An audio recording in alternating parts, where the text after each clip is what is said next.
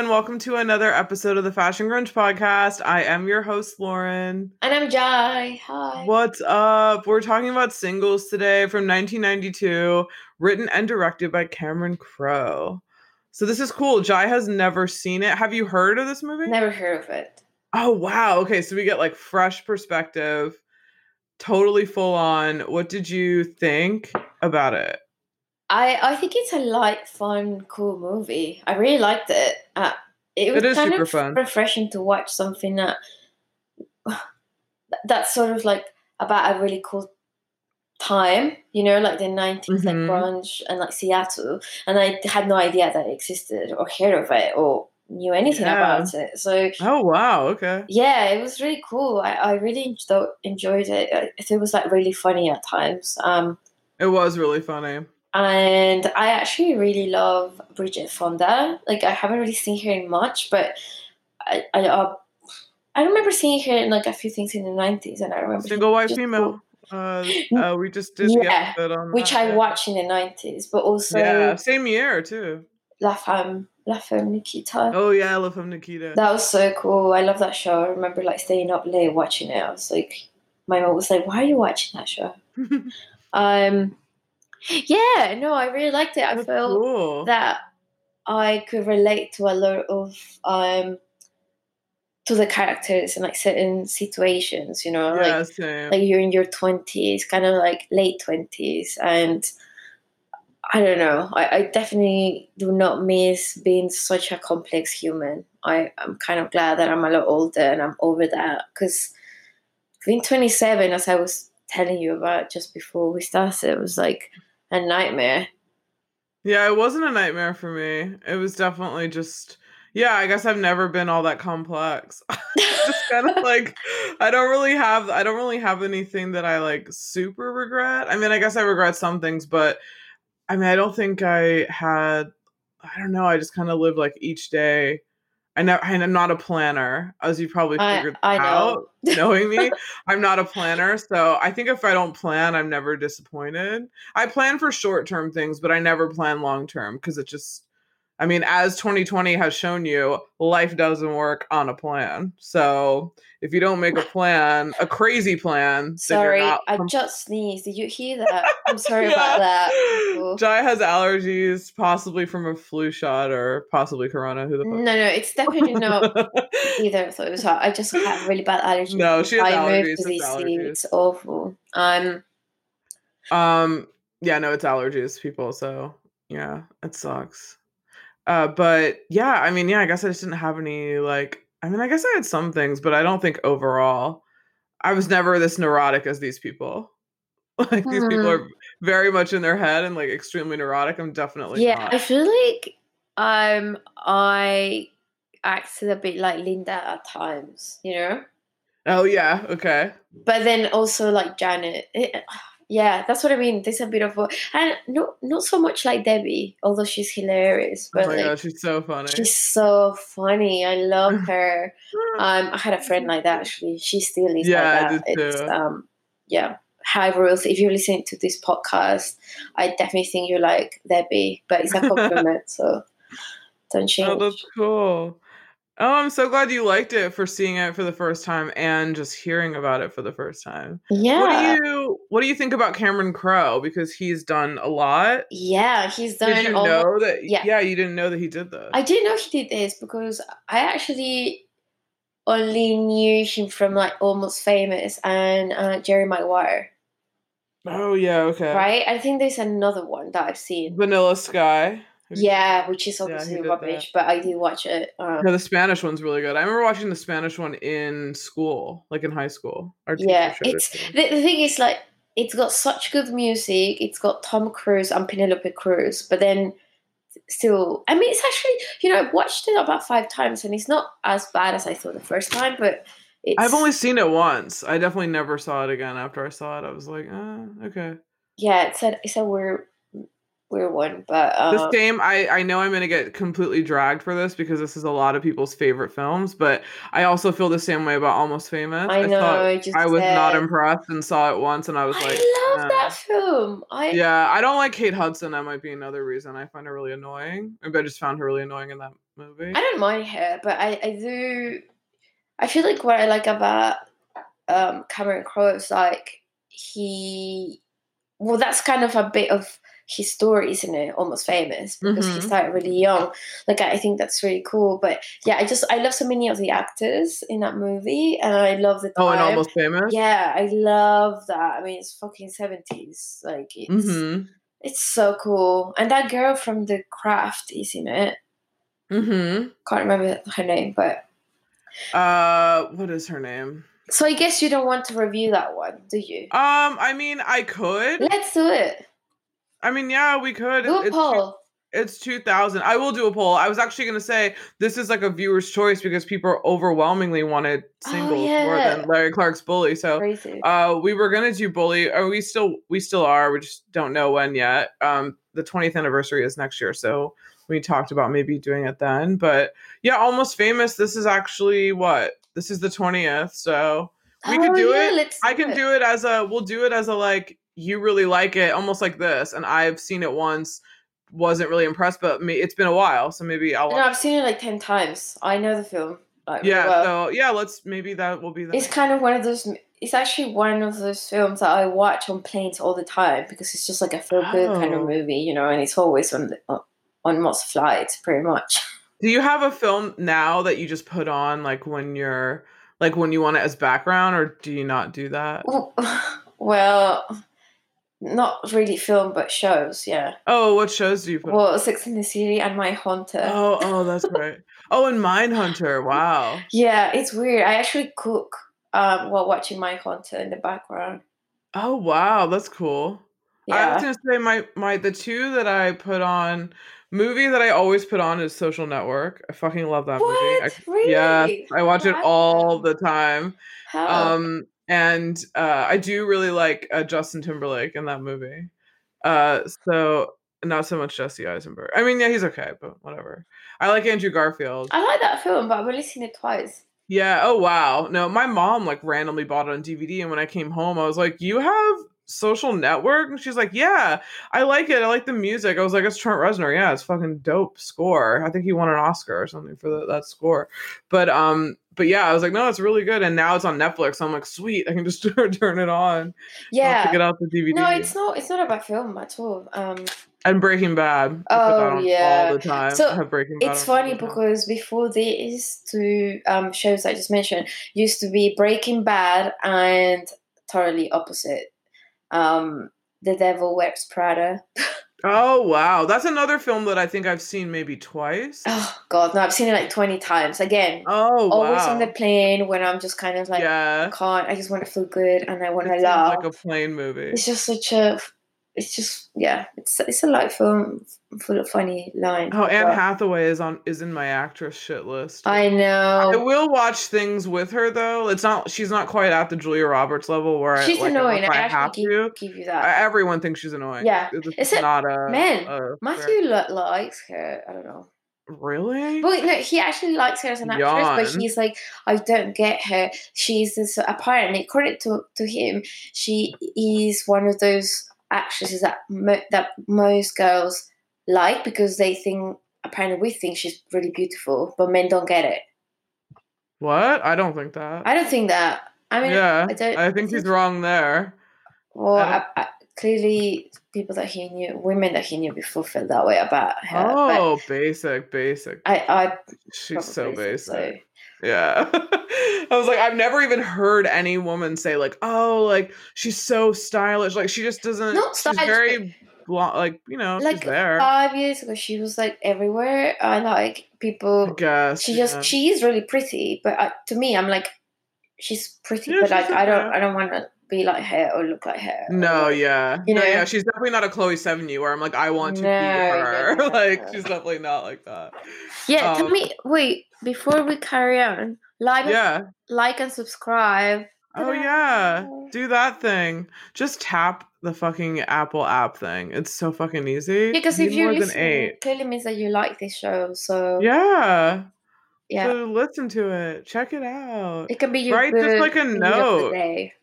Yeah, just write a note. Just write like, "Hey, this is rock. This is cool. This is like rad." Just write like three words. Like it's it's super easy. But yeah, now Spotify, you can follow on Spotify, but it's everywhere. Wherever you listen to podcasts, it's there.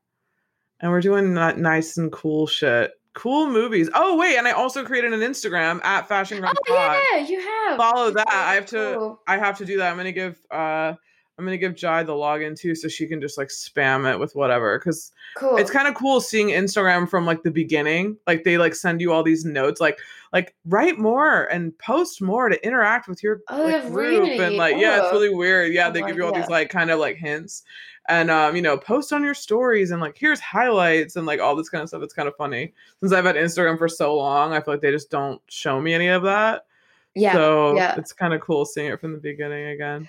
Um, when, yeah. when did you first watch this film? Um, let's see. The first time I saw this was probably, I'm not sure, but I want to say maybe two thousand. I was in high school. Oh, and I think okay. I rented it. So it was like two thousand, like around that time. Um, I definitely heard the soundtrack when I was like really, really young, maybe, I don't know, ten or eleven, because the songs, the Smashing Pumpkins song Drown was on the radio. Yeah. And so obviously like Alice in Chains, like, like, I mean, it just, the reason I saw it was this was the soundtrack. Like that's the whole reason that I saw the film. And I think what's really interesting about it, cause this is one of those films that I like in, this is almost like the episode that I did with Mikey on Urban Legend. I like the film. I own it on D V D. I kind of own it as a kind of, I guess you could say just an addition to the library, because I like this film, but it's total, like the soundtrack is very misleading on what kind of a film it is. If that yeah. for me, this yeah. is just my own interpretation of it. It feels very, I wrote down, I wrote semi-neurotic Hollywood, quote unquote, grunge rom-com with a great soundtrack. That's essentially what it is. Because this film, I just found out, was originally written in Phoenix to take place in Phoenix, Arizona. Yeah. So this feels very much like they plopped it in Seattle because that's what was hot. So I just kind of feel like a tad disingenuous with like the way that they use the background and the way they're kind of like, oh, this is grunge. Another reason why I, I don't know. No one really knows, but there are some uh, interview clips floating around about why Nirvana didn't do this film, because they're, they were asked, they were asked, on, yeah.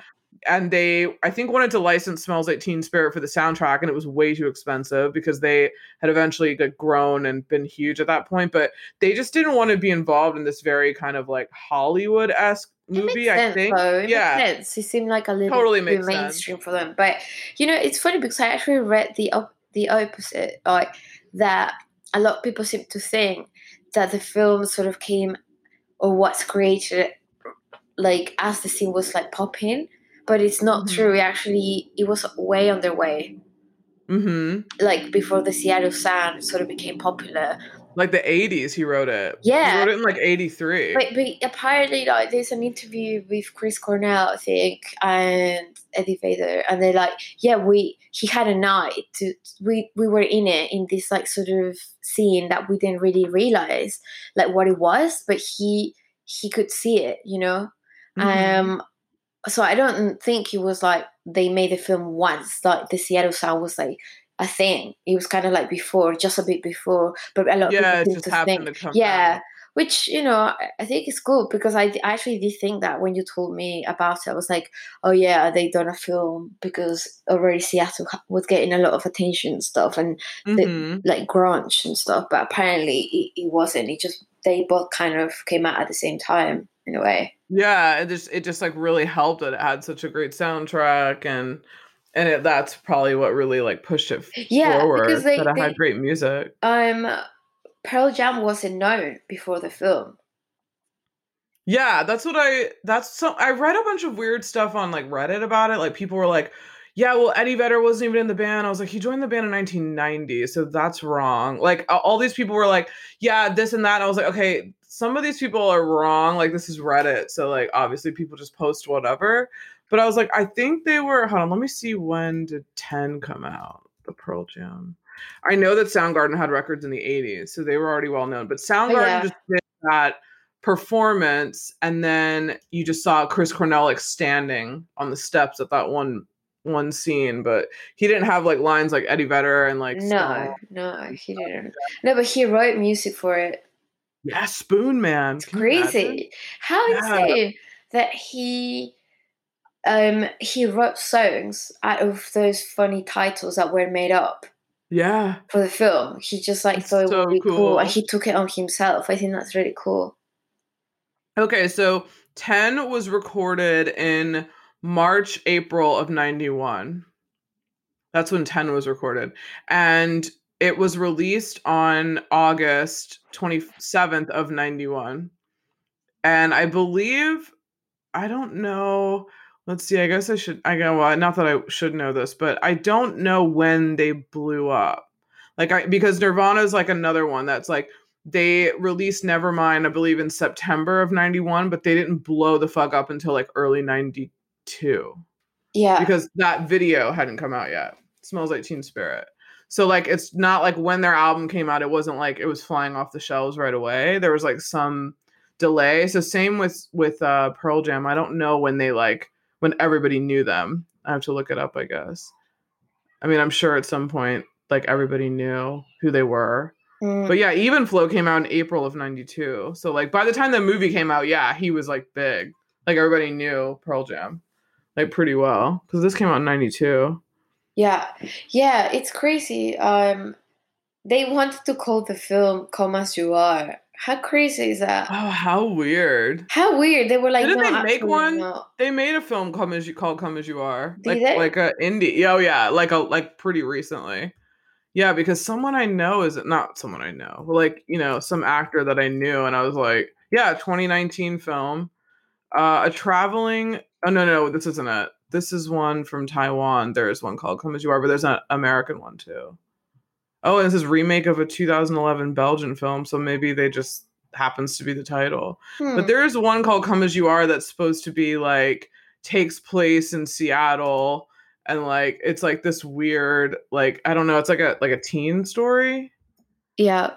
It's something like that. It has like some Nirvana title, I think it's called. But yeah. Yeah, it's so no. weird. I know that I found quite a few things like, um, yeah, about the film, like uh, Warner Bros had like had the film sort of like they weren't unsure like what to do with with it really for like almost nine months. But then because Nirvana sort of like blew up, like they were like, okay, we need to we need to do something with this film. I feel like they kind of didn't believe so much in, in the film that they were just like, what is this, you know?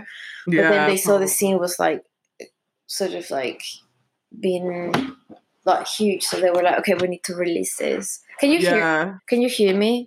Yeah, I can hear you. I'm I messed up the headphones, sorry. Oh. yeah, um okay, my voice is about to get a lot worse because I can barely breathe because of my allergies. Oh, no. So I'm currently breathing through my mouth. Um Oh no. Hopefully you won't be able to hear to hear it, but oh no. Okay, well, hopefully Jai makes it through this one. yeah, I'm sorry. This um, will not. This will not be a long one. I think I just have. Well, my other notes for my first thoughts were that it's such an eighties vibe, like the way it's shot and the way the story is kind of. Yeah, it feels, it feels really eighties. You're yeah, right. Yeah, it feels super eighties. And I wrote, um, yeah, Cameron Crowe is from Palm Springs and did some work, I think, in San Diego, but he was living in Seattle with his wife, Nancy Wilson, who's from the band Heart, yeah. I think in the eighties or something. So then they were like, oh, let's move the, like, obviously we're up here, and they kind of like saw what was going on. And they're like, here, do that. Let's do the mu- movie up here. Or let's set it up here. Um, which is, which is super, I mean, obviously it totally worked. I I think this movie could have just been made as well in L A or New York or Miami. Like, I think it mm-hmm. just didn't, the the location was, I liked that it was in Seattle because I liked that I had a lot of my favorite bands and stuff in it. But I feel like as a more commentary on like the scene and, and like the vibe of the nineties, I prefer things like Reality Bites. Yeah. Um, like as far as like really interesting commentary, but not like too, I don't know, like not too like kitschy, like not too gimmicky. I know, I know what you mean. Like Reality Bites was Houston, you know, it's not L A, it's not New York, it's not somewhere like poppin' that we're thinking like, oh shit, it's like a regular place and they're like regular people. Well, this is the same, but it's like, it also feels very much like this would have been made into a sitcom. Like all these people that live in this apartment building and like, it's almost, yeah, it's almost like Melrose Place. Yeah. Or Melrose Place. Well, and they're like in and out and they're kind of like, you know, webbing. I never saw all of Melrose Place to be no, fair, but I know they all I live in actually building, right? I watched it. I watched oh, it. Oh, you did? Okay. So, yeah, but it was Yeah, like they live in one building, right? And they kind of like intersect. Yeah, like, and it's like everyone is dating their neighbors and whatever, mm-hmm. you know, they're all dating each other. But you know, it's funny that you say that because did you did you read that um did you come across that? Like they wanted to well, they wanted to make a T V series. Oh, wow. No, I didn't know that. You didn't know? Okay, this is crazy. No. Okay, so basically They, Warner Brothers, attempted to turn Singles into a television series, but Cameron Crowe was like, no, definitely, like, I don't want to do that. And then he told them, like, he's definitely not part of this. But then Hollywood Reporter, like, literally said, like, he watched the T V one day and then they said, oh, yeah, like, Singles will become a T V show. Oh my God. And he was like, tried to get lawyers involved because he was like, I want nothing to do with this. And eventually, the show that these people created was Friends. So Friends was kind of sort of inspired by Singles. So oh, wow. They wanted to just take the whole concept and just make extend Singles into a show, right? But you can see in a way how it inspired Friends, you know, because they all kind of live like together, like, you know, flatmates or whatever. And apparently, yeah. you know, how there's a fountain in their complex, in their building complex, right? Yeah. There, there is a fountain in Friends too. So it's kind of like... Oh, wow. Yeah, I but, didn't see that. And it's so funny because apparently there's an interview where uh, Cameron Crowe's mom uh, says to him, oh my God, you really screw up on that. You see, you should have said yes because you'll be living in a castle, we'll be rich. And ah. he's like, I don't care. I'm so happy that I turned it down because, you know, that's not... what I wanted yeah, to that's do. That's not what I wanted. Yeah, that's not what it was for. Yeah, isn't wow, it insane? Yeah, it's just funny that you said that because... Yeah, no, it, it felt very set up like a T V show. Like I was watching like a drama comedy, you know, like that was going to end up being something like a T V show. But that's so funny because, yeah, it's, I forgot. I'm not a Friends fan, so I guess I it ever pops into my head. But yeah, they do all... Don't they all live in the... Or most of them? Not all of them. Phoebe but, doesn't, but yeah. Okay, yeah. So like most of them live in the building and then they do end up dating each other. So yeah. I guess that's so funny.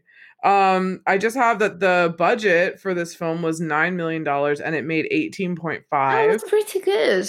Yeah. So yeah, it made double. So that's awesome. Um, I already talked about in the Nirvana wouldn't do it. Um, we've got Stone Gossard, um, Jeff Ament and Eddie Vedder from Mother Love Bones, then later became Pearl Jam. Um, and yeah, they also have like a really amazing Mother Love Bone song in there too. Uh, so yeah, it's really cool. I really like that they're like in it. And a lot of Me Matt too. Dillon's wardrobe was, I believe it's like Jeff's. Yeah. Yeah. Jeff's wardrobe, which yeah, is super really cool. cool. Because he has like the best clothes in the whole thing. Um, and yeah, it, that, I thought that was super cool. And then let's see, it was shot around Seattle. Obviously, um, the coffee shop Java Stop was like this closed place called the OK Hotel, which I guess people in Seattle might know. I do not know that place. A thousand people showed up at the apartment building that they shot it in for a party, like when oh, it came out, gosh. Which is super cool. But it wasn't even crazy. They said they thought it was going to be nuts, but it actually was like pretty chill. And um, yeah, and I have here that, yeah, he wrote it centered around Phoenix, that he wrote the story originally to be around Phoenix. So that's pretty cool. Yeah, no, it's pretty cool. Um, you changed it. Yeah, I, I read that Alice in Chains like refused to to do like playbacks, and so they perform live on set in that scene of the film. Oh yeah, you can hear it. It's a different version. But that's really cool, isn't it? Yeah, yeah, it's cool. Yeah, because at first I was listening to see if it was like the C D version, and they were just pulling like a music video. You know, where you just mouth your words to it, yeah. or mouth your, like, lip sync it. But it was, yeah, it was them. Yeah, it's crazy because they keep coming, like popping up in our in the podcast, like Alice in Chains. And you're right, no. you did say this. They're so underrated, and I'm like, so underrated. It's true. Like no one ever talks about them, and they were. I genuinely forgot how great they were because his voice. I know his voice, but Holy they do shit. have so many awesome songs, mm-hmm. like so many. And I, I used to listen. I used to really be into them. I genuinely like forgot about them until we started doing the podcast again. It's it's really weird.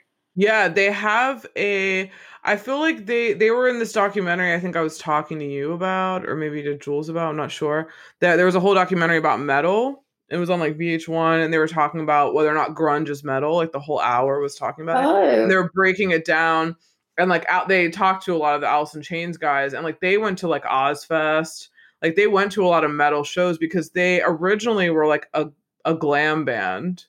Like when they started out. So like, and same with a lot of those early Seattle bands. They weren't glam as in like Kiss, like as in like Motley Crue, like not oh, like yeah. that, yeah. but like just like a little different. Like they just had a different vibe. They they all, which is really cool that they all had different vibes. The one thing that I do, I do get why, or, or the one reason why I really like the whole grunge era of it, of the whole thing is that they were, everyone was just so different. And when you think about most scenes and most uh, like sub genres or whatever, they're all pretty similar. Like you can tell that they all belong yeah. to the same right. genre, you know, and um, you could almost kind of sort of n- not punk is another one that's a bit more experimental. There are like some offshoots there that like everyone sounds kind of different. But as far as like, as far as like the hair metal, like that shit all sounds the same. Like I, unless it's a song for me, it sounds the same. Unless it's a song that I definitely know, like that I know this is a Motley Crue song. Okay, I will know a Guns N' Roses song because they're just better than every other band that came out at that time. Totally. But all of those other bands, like there's for me, I mean, I know I'm going to get dragged if you're like a huge like butt rock hair metal fan, but they all just are so interchangeable. Like Motley Crue, Poison, Scorpions, Rat, like it, you just switch them all out and you could tell me that one of those bands sang that song and I'd be like, okay. Like they all just have the same exact vibe. It's probably just because it's major label. Like that's what was big. That's, that's what was selling out arenas. So like you want to make mm-hmm. the money. This is what you do. You know, you're, we're not going to take a chance on some, you know, thing that won't make us money. So I get it. But that's what I love about grunge is they're all so different. Like Soundgarden and Alice in Chains are definitely way heavier than Nirvana and Pearl Jam. Oh, like totally. Yeah. They're probably, them down. Like, yeah. But yeah, they're totally like harder, but not like, like Metallica or, you know. Yeah, no. This is the also the kind of, like, I could see Alice in Chains and Soundgarden being on, like, the Crow soundtrack. Like, yeah, they could have been playing in one of those clubs, totally, you know? Like, totally. That would have been so cool. That's, that was, like, if if I really, like, when I was breaking this down, watching it again, like, in more of a, like, you know, really discerning eye, I was like, I'm watching the, the every every part of the, the story just seems like way too vanilla for you to cut to like an Alice in Chains club sequence. I was like, these motherfuckers are not listening to Alice in Chains. Like, I just don't believe that these characters are like mm, into I, this. I know. You know what I mean? I know like Linda mean. and Steve are like so square. Oh yeah. Like they're square. They're really like yuppie square. And I don't see that. Like I see them listening to The Replacements, who's Paul Westerberg, who does the main like theme song for the film and does the score. Like that's what they listen to. They don't listen to Soundgarden and Alice in Chains. And when they're dancing in the club, you can see that these motherfuckers, that's not how you dance to that. So like, that's, that's the thing. I was like, this just feels weird. What did you drop a glass? Did you drop oh, a glass? Could you hear it? Oops. Sorry. Yeah, it's really funny. I'm it's sorry. Funny. I am gonna, you're gonna hear all sorts of sounds and it's, yeah, I'm just not doing great with this allergy situation. Oh, but, no, no, it's totally cool. No, it yeah, wasn't I totally loud. Didn't even hear it because I got that big headphone, so I can't hear anything. Oh, yeah, yeah. I didn't break yeah. it. I just, yeah. Oh, you just dropped it. Oops. Um, Yeah, I but totally yeah, know what, what you mean. Really, yeah. That is true. I was thinking, like, how is Linda hanging out here? Like... And how is her friend so much cooler looking than she is? Well, that happens, you know. No, it's true, but I was like, how come we literally don't see her friend at all? Like, she yeah, literally just talks yeah, to her. She's for like and five says, minutes. Like, yeah, it says, like, one word, but I was like, that's a pretty cool job, though. You don't have to say any lines. You just have to sit and, like, and just look like you're listening, which is pretty cool. Um, yeah, well, let's get into the story. Yeah. So we open up with, I love the credits a lot. How you see those shots of Seattle. And yeah, then, like, it's very the blue cool. screen, which is really cool.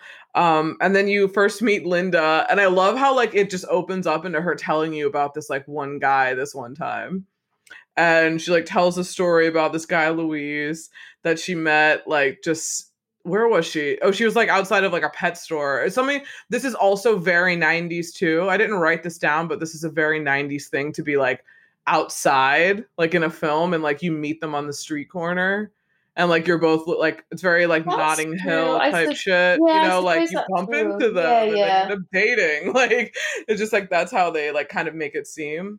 Um, but, yeah, I, and it's really funny. And, like, that whole, like, story uh, unravels. What did you think about that whole situation when she met that guy, Luis, and he ends up, like, well, he said, he, was that a Spanish accent? He said he was from Spain. No, he, you know, it's funny because at first I didn't hear, I didn't hear the Spanish accent. But then after I'm like, I suppose it could be, but it could also be like Argentinian or something, you know? Oh, okay. Yeah, yeah. Um, yeah, that was so rubbish. That like, was so weird. I did like that drawing, though, that he made of her. No, I know that's cool. But you know, the thing is that stuff like that happened to my friend. So like, what do you mean? Something very similar. Like, you would remember this is before, like, dating, like, apps and all of that, right? So, like, literally you will meet guys like that, like, randomly.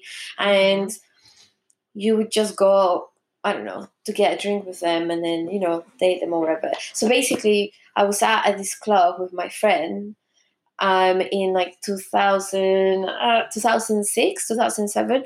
And this guy started talking to her, and he was actually from Spain. He was just oh, here okay. for like a week or something. I don't know. And basically they hooked up, and then they kind of were doing this long distance like relationship, whatever. And he was like, yeah, I'm going to come back and then you can go and visit. And she did go and visit, and he came to visit her, and she was like really in love with him. And then she found out that he had a lot of different girls. Like he had oh. a girlfriend back home, and he was meeting with other women um, in London as well. Like, and it's so funny know. because they said Spain, and I was like, that's so weird. That happened to my friend Jess. Yeah, sorry, oh, wow. Jess. If you're listening to this podcast, I'm telling the whole world about you and Fernando. Wow, that's so crazy. I will. the The thing is, is when I remember, I was like, it's so weird. I was like, was he a Spanish? Was that a Spanish accent? I couldn't tell. I mean, he did sound a bit Spanish, but not at first. I was like, wait, let me see. Like, it. Maybe he was pretending. I don't know. Yeah, because then she goes and she goes and like tells her friend, he's like, I have to leave. I have to go back to Spain, blah, blah, blah. And then she's like, he's like, I'll be back in like a few months. And then she gave him that fucking garage door opener. I was like, does he drive? Why are you giving him this? I thought that was really yeah. odd. Was that a yeah, thing that, that was, people n- did in the nineties? You were like dating and, and it, they lived in your town and they so had wait, a car, is that like a maybe. Key? That's like a key to your house? Kind of, yeah. Okay. Yeah, kind of, yeah, yeah. That is so, crazy. Yeah, it's like that. Yeah, that was another one of my nineties moments. I was like, garage door openers, like big step. Like, here, you can like come into my house whenever you want. Yeah, but not a key. You're right. It's not a key. She's going to marry the guy. Yeah, she was like, oh my God, I could like really marry him. I was like, but this every girl can relate to if you like meet someone you really like, like oh, right yeah. away. You're like, oh my God, totally. I'm in love. Oh my God, she's yeah. just, like planning her whole life. Like, sorry guys to freak you out, but like girls do that. Um, or most girls do that. If if they really, really like them like that, you know, if it's like really, really like, you know. So, and then she's like telling her friend about it. And that's when they go to that bar and they're like dancing. I forgot what's on their dance to, but it's like really bad dancing. And then, then they go over to the bar and then they see him. Okay, this is what's weird. They see him like sitting at the end of the bar with some other girl, and he sees her. And then he just kind of looks at her like, hmm, like well, shrug yeah, the shoulder. He wants to pretend like he doesn't want to. I mean, was he ever from Spain? That yeah, maybe that's the that thing. Was, maybe like, that's was the he just completely he was, lying? He was lying, and he's and not then she from she Spain. Walks over to him, and then she just she walks like out, and she passes by, and he like kind of looks in her direction, and she just kind of like rolls her eyes. I was like, bitch, that motherfucker would have been on the floor. I would have been screaming. If if this honestly happened, I wouldn't look across the, the bar no, and be like, and be like, oh, like, come on. I would tell that girl, like, do you know what he just did to me? Well, I would just go and, and cause a scene because why yeah, not? Totally. You know? What the fuck? But yeah, maybe he, that was like what he did, right? To meet girls. Or yeah. maybe he did, like, maybe he was genuine from Spain, but he just did that, just um, told the story. you know, like talking yeah. about it, whatever. Um, I found that really funny. Yeah, that was sad. She was, but like, yeah, it's oh. sad. Yeah, I was like, you missed an opportunity, girl. This is no. Like, I just feel like you would have totally gotten so mad. Everyone I know would have gotten so mad. Um, and then we have those really funny chapters, which I really like. I wrote them down, like, and and each one is kind of like what's about to happen. And then it says, "Have fun, stay single." Oh yeah. And then, and then you meet um Steve, who is like, and I also really love in this film that it breaks the wall, like the fourth wall, and they actually talk to the camera. Oh yeah. So it was oh, that's how that. it started. Yeah, it's how it started, because she was telling us about this guy Luis that she met. So now we're talking to Steve, and he's like, "I just broke up with someone," and then he gives this whole story. It's like really com- com- convoluted story about like he was dating some girl, and his friend was dating another girl, and then they kind of like switched and dated the other's friends behind their back. It was like really weird, and I was like, God, this is so incestuous. Also, back when people oh, just yeah. met through referral. Oh God. Because like there yeah. was no dating. I mean, we'll get to like the, the video dating that Debbie goes through in a second, but like that's that's the only way you can meet a stranger, was like either taking out a classified personal yeah. ads, or like that video, which was kind of new. Personal ads. Remember when people used to yeah. like magazines or newspapers? Even Craigslist. There was like a section where you have that, like, Be- like, I don't know, mid-thirties, beautiful, intelligent woman seeking for tall, handsome man, you know, whatever. Yeah. It's so funny that, yeah. It's I- so funny. It's, like, so weird. And and Steve is just, like, this typical, like, neurotic dude who's, like, a traffic observer. Like, researches traffic in the city, which is kind of cool. And just finds ways to, like, reduce traffic emissions and stuff, which is super weird.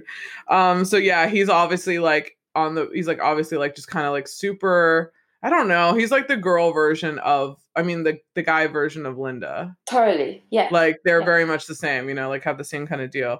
And then we meet Janet, who's your favorite, Bridget Fonda, who works in the coffee shop called Java Stop, which I think is cool. It's and cool, yeah. that's also was a nineties moment, was like coffee shops were like a big fucking deal. Oh yeah. Like they weren't quite everywhere yet in ninety-two, but in Seattle it was like that's what you knew about it, was that like they have tons of coffee everywhere. Oh, again, another reference to Friends. Mm-hmm. Coffee. Oh, yeah, coffee the coffee all, shop. They always hang out in the coffee shop, and Rachel works at a coffee shop, you know? Oh, that's right. Wow. Okay. Um, she's twenty-three. I was like, fuck you, twenty-three. Um, I was like, she dates Cliff, this mu- musician, who's Matt Dillon. Um, I wrote low rent Eddie Vedder. um he's in a band, they're not exclusive. So yeah, she's like really into him, and he's just like uh I'm a band guy, like totally stereotypical band guy, is pretty much playing in Pearl Jam um essentially, but it and actually like members of Pearl Jam, which is pretty cool and kind of so funny cool. that they that they would do it. Um and then I said they go to a club, Alice in Chains is playing. I was just like uh could not see them doing this. Like I, I just wrote I couldn't even see Nirvana doing this either. Oh no, like way. This just would not happen. I just like don't yeah I just don't I just don't get it. It's just so crazy. And then that's when Steve and Linda meet, and I was like they're not meeting at a fucking Alice in Chains show, like this isn't happening. Like I just I don't get it, but I you know I get it. Um, Citizen Dick is getting interviewed, I believe, by Cameron Crowe, because he plays a journalist in the film, which is oh, kind of yeah. funny. And then it's funny that their song is called Touch Me I'm Dick, which is like the takeoff of the Mudhoney song, Touch Me I'm Sick. Yeah, it's, um, so awesome. It's really cool. And apparently there was kind of like a Sub Pop thing, because Bruce from Sub Pop is in it too. And like Mark from Mudhoney is like yeah, carrying something down a the t-shirt stairs. That has Sub Pop in it. Yeah, Steve does. I don't remember who it was. Oh, okay. Yeah. Steve, he has a Mudhoney shirt. Yeah, it's like Mudhoney on the front, and then it has it on the back, which is kind of funny. And I wrote, I'm so Linda when I blow people off, because like he tries to talk to her. He tries to talk to Linda like Steve does. And she's oh my God, like, you're she's totally like, yeah. You're oh totally yeah, Linda, totally. Yeah. I do not like it at all. You will not get anywhere. So I'm, I'm just like, I was like, oh my God, I'm so her. Um, and then we get to meet Debbie, who also lives in the building. She's fucking hilarious. She's like a younger version of like Kim Cattrall from Sex and the City. Yeah, she totally is like a red hair version of yeah. That. Really like eighties bitch realness, executive clothes. She's got the neon, like what does she do? She oh my God. She did. I, I think she I does she now. Work in P R? Maybe, yeah. I was gonna say she does something like that, like Samantha. Mm. I wrote, I wish I, and then she's doing a video dating, which I find so funny because that's, that was another like new version of like Tinder. That's back like, in the day. That's like in my favorite scenes, that video. Yeah, same. That's also, it's also one of my favorite quotes is, come to where the flavor is. That, come to, come Debbie, to Debbie country. country. Come oh, Debbie to country. Debbie country. And I was like, I love how it's Tim Burton. I was like, it's like the start off is this weird like David Lynch shit. I was like, what is this? Where she's like in that room. And the way she's, she's like, flying. Oh, right? It's like so she's weird. Flying like Superwoman, Wonder Woman, or whatever. So funny. So funny, yeah. Um. So then. Uh, Steve and Linda meet, and then I wrote, God, I wish I lived in this apartment building. I was like, they go to his apartment, and she's like washing clothes, and she has to dry her clothes or some bullshit excuse where he's like, come use my dryer. So I was like, okay, we go into his house, and then it's like, I was like, do people still have bulletin boards? I mean, I do, but I don't what, know if people what, do. What is that? Like a cork board? Where you just oh, like cork stuff yeah, up? Yeah, so I have one, but I got rid of it when I moved to the U S. Oh, okay. Yeah, I had one in L A. I don't have one now, but I had one in L A. I had like all these really cool things that I like just pinned on them, like mm-hmm. quotes, concert tickets, fly- flyers. Yeah, like yeah, super cool postcards, whatever. Um, and then I said, "Oh my gosh! Of course, he works as like a traffic observer or whatever you call it, like traffic uh, researcher or something." And I said, "I like this scene a lot." This that feeling when you go to someone's apartment that like you like for the first time and you like see everything in their apartment and you kind of like try to suss them out in like two minutes. Like, okay, they've got posters on the wall or they've got this kind of furniture. Like, what are your records? Like, what kind of records? And you just kind of like find out stuff about him. Like, he's like, oh yeah, I used to D J in college. That's how I have all these records. Yeah, and I still have records. And I really like that scene. It's really cool. They're just like up talking and just chatting back and forth, and it just and you see like those flashbacks of previous relationships, which of course I don't think would actually happen. I mean, not that it probably would happen, but I'm not in the habit of like talking about horrible past relationships when the first time I meet someone or like the first time I'm really talking. It's kind of like it's weird, but I guess in this movie sense, it's okay. It's definitely happened. Uh, I, I've been there. I've done that. No, I definitely haven't. I definitely make it a point to not. And definitely take note if anyone else does. I hmm. find that like somewhat of a red flag. Some, I mean, not a giant one, but I don't like it. Oh, I definitely feel like the, in the beginning. No, I'm not talking about ever. It's not like I. No, but I know what you mean. Them. Yeah, the beginning. I mean, I I think if it somehow is mutual, like for example, the guy starts the conversation and then you you share some some stories too, then it's fine. However, what you should never do be the first one to talk about your ex. That is true. Because men hate it and they yeah. will just run away as fast as possible. I yeah. did it, and it was like looking back, I, I want to like hide under the table. It was so embarrassing talking about my ex, and this guy was just like, okay, I like you, but now you, you're acting like a crazy person. Like, oh no. Yeah, but you know, yeah, sometimes I agree with that. If they start and you have something relevant and it like makes sense, then yeah. But like if it gets to the point where like this was obviously a film, but I feel like they were kind of like trying to one up each other on like who was crazier. Yeah, like who had a weirder relationship? That, like, oh, but that's like a movie. But that's okay. I get that. I feel like that's okay to do. I think the problem is when you just like broke they up with met. someone, and then you go meet someone, and then you're sharing all the shit about your ex-boyfriend. That's like yeah, they, that's they see you as like your crazy like shame, you know? Yeah, that's true. Yeah, but definitely like first meeting, I think it's weird. If earlier or later on, or I mean later on, it's not so weird. But I think yeah. like, this is supposed to be like the first time they like really like meet. Um, I do like when she she like leaves and then she's like, I gotta go, and then he comes back and he like drives to her house. Oh yeah, which, and then he says, he's like, I was nowhere in New I was nowhere near your neighborhood. Yeah, yeah, which I thought was cool. Really funny. I was like, then they so they're like now together. And then now we have uh, the next scene is the hourglass syndrome. And it's like fucking Janet talking to Cliff, like, are my boobs big enough for you? And, and he's like, like no. Well, he says no. And, and I think she asks again. And he's like, uh, sometimes. Sometimes. Sometimes. And then she goes and meets with a plastic surgeon who is Bill Pullman. which I find really funny. It um, is funny, yeah. And then I said, I kind of love Cliff's apartment. I love when you see all this collage, like his wall. So cool. So cool. I mean, it is pretty juvenile, I guess, if you think about it. But but no, he's he's in his twenties. It's not that bad. But it just, I guess nowadays, that would be kind of weird. But but it's cool. I think it's really cool. And then I wrote, she goes in to meet with the doctor, and the doctor's just like, I think you look great. Like, I don't think you need anything done. And like, I know, so your, yeah, your boyfriend, if he doesn't like you the way you are.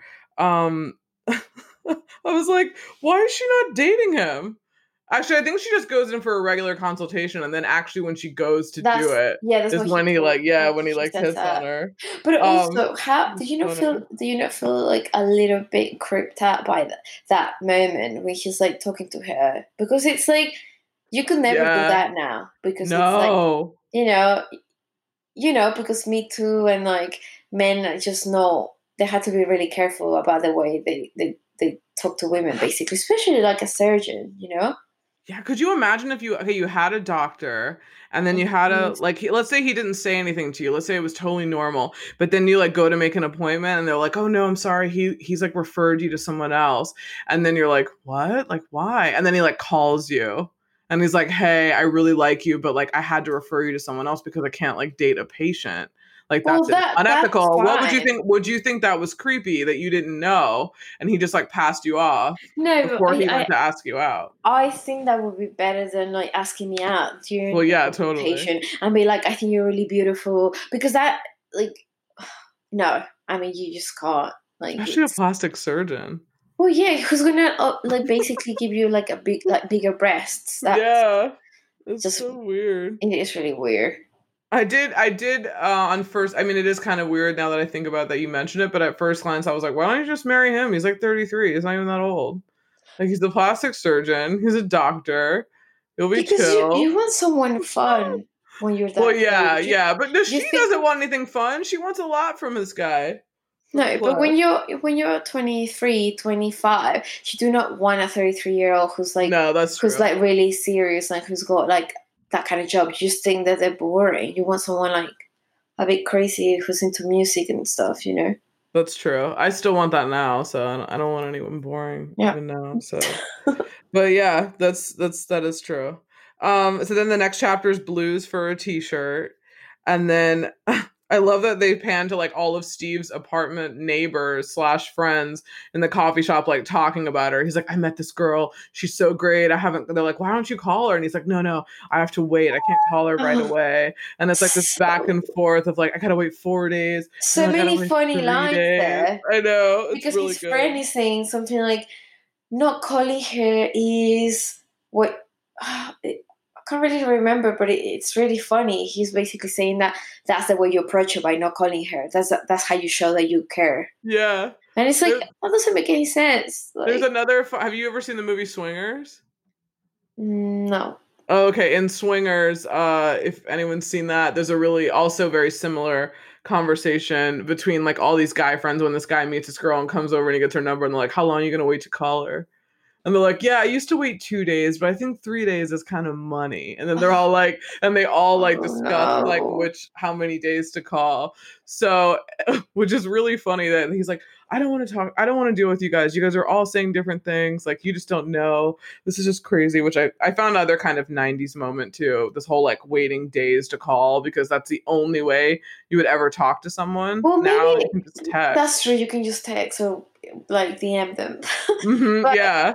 That is true. You used to have conversations like that with your friends. Like, mm-hmm. shall I wait? Do you think like two days is okay? Am I playing too hard to get? Like, there's all this thing about that. It's crazy. No, you don't want to seem desperate. You don't want to seem desperate. I thought it's really funny when he says to his friends, if I had a personal conversation with God, I would tell him to create this girl. I know. It's like so extra. It's like, come on. I was like, wow. That's just, pretty just nice. Barely know her. No. I would tell him to create like a celebrity before I like an actual person that I met on the street. Totally. Like that I don't even know that well.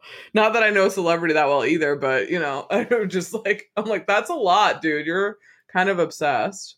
He, he is very obsessed though. He, he reminds me of the episode I was watching of Sex and the City the other day was the Bay of Married Pigs, where Carrie was dating that guy who like wanted to be married.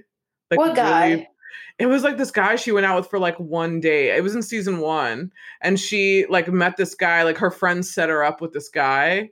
And she was talking about how like it sucks to be the only single person when all your friends are married. And like oh, you go to yeah. parties and everyone's coupled up and you're like, or you get seated at the singles table, oh, whatever. God, so these people yeah. set her up and this guy just like wanted to be married. And she's like, oh, I found the elusive New York guy, the one who's like running into marriage. Like yeah. it doesn't matter who it is. You know, he just wants to be married. And he had an apartment and he had like all this shit like set up. And if this is going to be the nursery eventually, like she's like, whoa, I've been going out with him for a week. Like, like this, that guy seems like that guy. Like Steve seems like that guy. Like he wants to be like loved up and like in a relationship, and he's kind of a mess when he's not.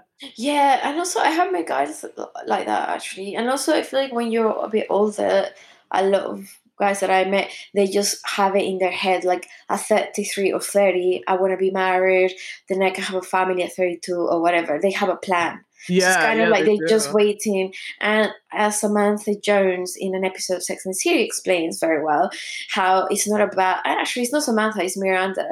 She says it's not about you being right for them. It's just whether the timing is right. It's like if they're ready to catch the train, it will be anyone who's there. You know, it's mm, kind of the same. Yeah. It's like it's not so much whether you're great for them. It's just if you're not there, if you don't meet them when they're ready to just get married, then that's it. Yeah, because you're not going to bend. Yeah, no. It's like either you do or you don't. Either you get on that train or you're like, exactly. no. Yeah. yeah, that's true. Wise Miranda. I do like Miranda. She's I have cool. to say. Right. Um, I love that. It says, okay, so we waited four days to call and he shows up at her work. I wrote, do you like that or would that be kind of stalkerish? That's a bit much. I it's think. a bit much, right? When but he shows up. I did like stuff like that. I, I loved it when guys were too much. It was cool. Oh, that's a complete turn off. Well, you get very uncomfortable. It was until you meet someone you really like and they are like really crazy and you, you just find that quite endearing, I guess. Like I guess so. I liked guy, this person and then it, they went down as soon as they liked Oh, really? Me. Yeah. yeah I, mean, I didn't like that. Would be like, no. But I really like this guy who eventually became my boyfriend. He decided to write like a C V, like a curriculum about me. What? They basically stating all my great qualities, and it was oh so funny. And I got it. Did you like through. that?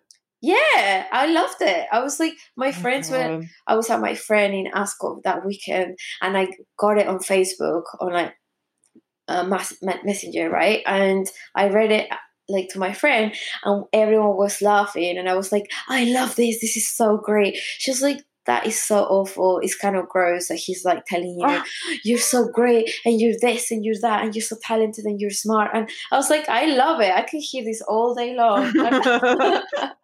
I think in theory, it yeah, in theory it sounds really good. I would never talk to that person again. No, but that's someone that I really liked. You see, if anyone else had done it, I would be like, oh, great. Yeah, I guess I, I, thought, I, I don't know. I, I can't yeah. say that I would.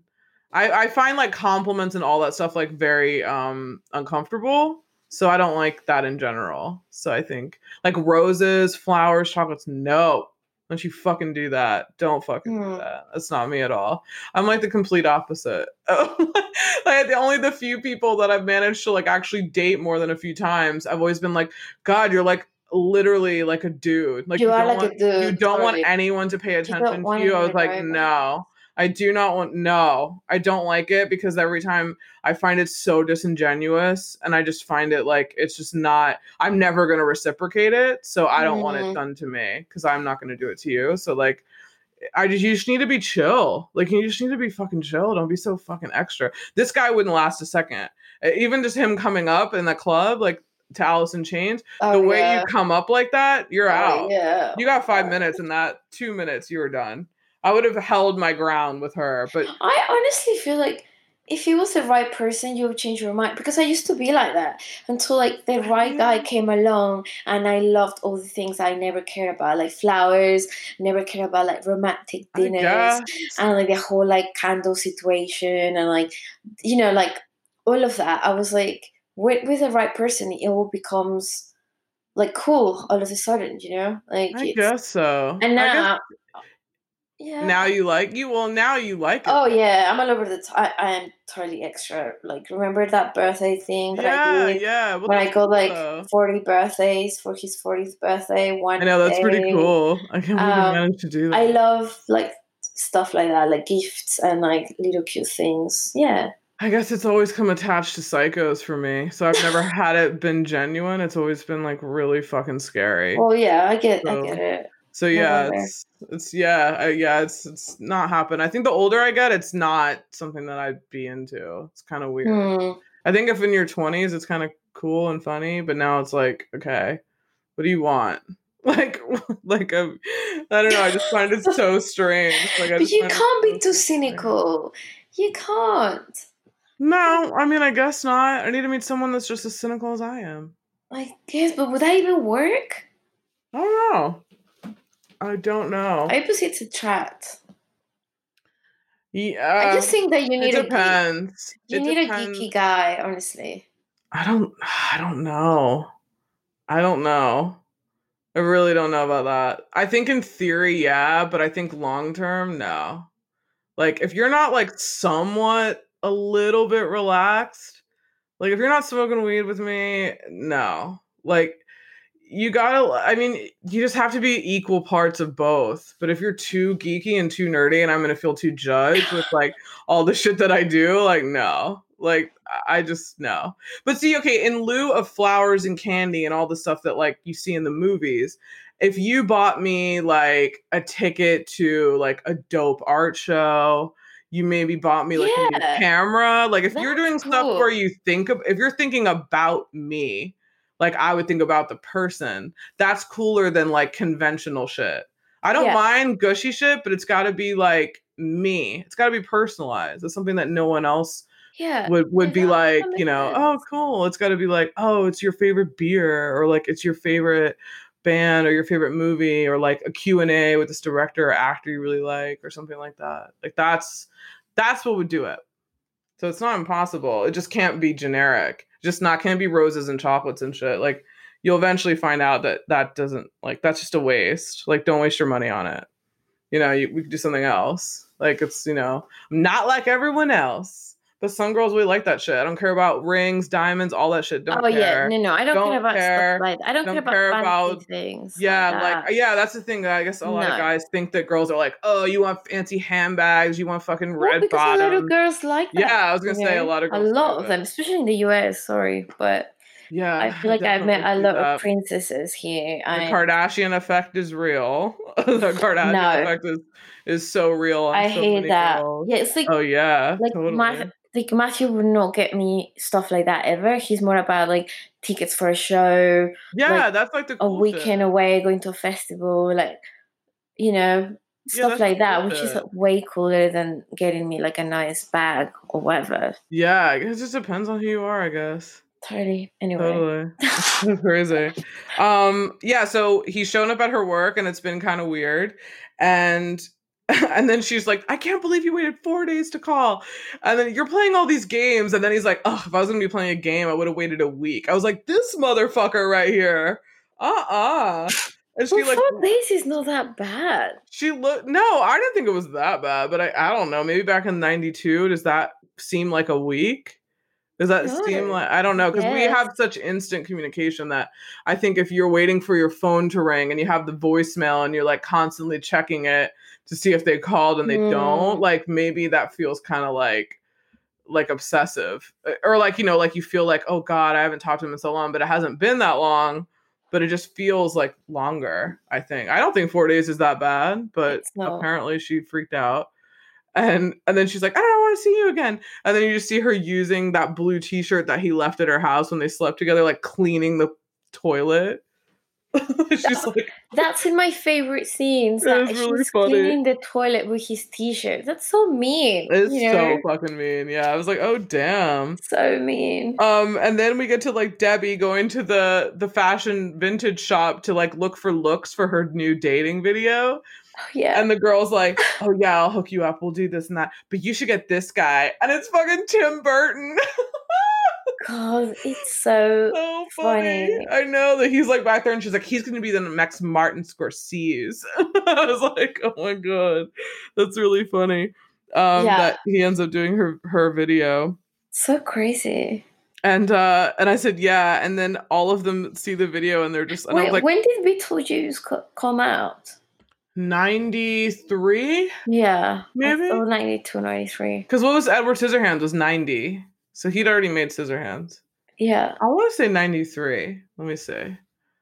I'm going to say ninety-three. Beetlejuice. Oh, fuck. eighty-eight. What? Shit. Oh, we're wrong. Wow. So he's already like famous then. Oh yeah, of course. That was like legit camp. Well, already Desert Silverhands is ninety. Oh, after that, Nightmare Before Christmas in ninety-three. Wow. Okay, so yeah, he was like definitely. Oh, fucking Batman was eighty-nine. Oh, that's why. The first okay. one. Yeah. yeah, the first one. Oh, that's Michael right. And that's Keaton. Warner Brothers too. That was Michael Keaton, right? Yes. Yeah. Um, who was also in Beetlejuice. Yeah, yeah, she yeah. was Beetlejuice. So that's so funny. That How you were could I forget? Beetlejuice um, has been with me. Beetlejuice? Yeah, many, um, many moments, different times of my life, different trips. Oh my God, that's so funny. Um, and then I have Eddie and Stone in the Java Stop, and then Citizen Dick Band, and that, that really funny album review. They're oh, like, yeah. hey, let's listen, let's listen. And they give this like horrible review of what, um, of how bad like Cliff is as a lead singer and how he should just move to another town so they didn't have to hear about him anymore. And he's like, they're like, he's like, I don't want to hear anything negative. And they just, oh my God, it. They don't say anything. That is so funny. He's like, all this negative energy just makes me stronger. Yeah. He's like, it doesn't matter. And then I, then, then we get to the point where the plastic surgeon hits on Janet and she goes in for that like actual, like, like time, like, you know, actual time to do the surgery. And then she's like, um, did my check bounce? Like, as he's saying, like, oh, I think you're really great. I really like you. But I like how she turns it on him. She's like, I already have someone, but lots of girls would love to go out with you. You're like this hip guy. And she like messes with his hair. Like, how she just turns it on him and it makes it like a little so less cute. Awkward. Yeah. Um, and I was just like, that's so weird. Um, and then you get, then she goes to Cliff and you see him like complaining about corporate sponsors and like a boring music music scene after they bomb in Portland. Oh yeah. And he's like, uh, who cares? Blah, blah, blah. This is going to be so lame. A lot of people are like, that sounds very like curt, like complaining about how like, you know, everything's gotten so corporate and, and all this kind of stuff. And like the music Wait, scene. Imagine if they were, if they, if they saw what it's not like now. Oh no. They have a heart attack. Yeah. So bad. Um, and then the next chapter is Blue Seattle. And then uh you see Linda and Steve get together again. Another another plot point was that he left a message on her machine that was like, oh my God, like this really long message, like, I miss you, like, I fucked up, like, blah, blah, blah, take me back. And she, like, doesn't get it because the tape gets eaten. Yeah. That's such a nineties moment. And it's also such a nineties moment that a tape getting destroyed is, like, a plot point.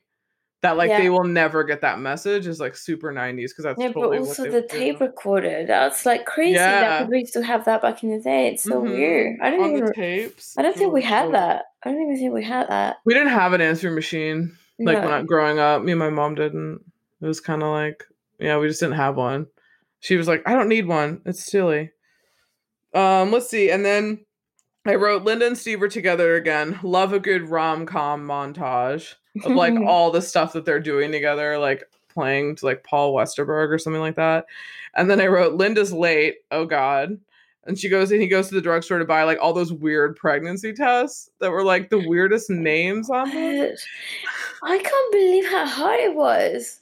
Yeah. They, they seem so technical. It's crazy. I know. And then I wrote Jeremy Piven as the drugstore clerk. Just so weird. I was like, this is so strange. Yeah, I wrote, she's pregnant. Oh my God. Then I wrote another nineties moment was that fucking pregnancy test, man. That's yeah. so, it was like so advanced. Like advanced. chemistry. It's, it's like not, chemistry. Not advanced. Well, not like, advanced, but like it looked like a chemistry set. Totally. Like pour this and this, this yeah. glass tube. I was like, whoa. And they were like, maybe it's not blue. Let's hold it against something white. Let's put it up. Is that kind of blue? Like, so funny. Kind of blue.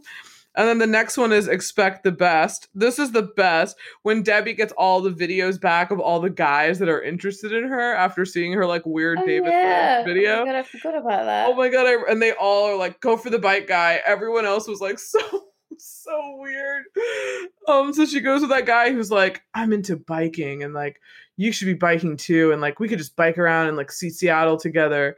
And she's, and then she's like, okay. So she like goes and sets up a date with him. They go to the wrong restaurant. She's wearing that like crazy eighties, nineties oh, like tracksuit. No, that was really like nineties. Oh, that's like, true. Yeah, that was that super, super nineties because I I remember I had something similar, but not like quite. You know, just like a bomber jacket in those colors. That was like really like on trend. It's so funny.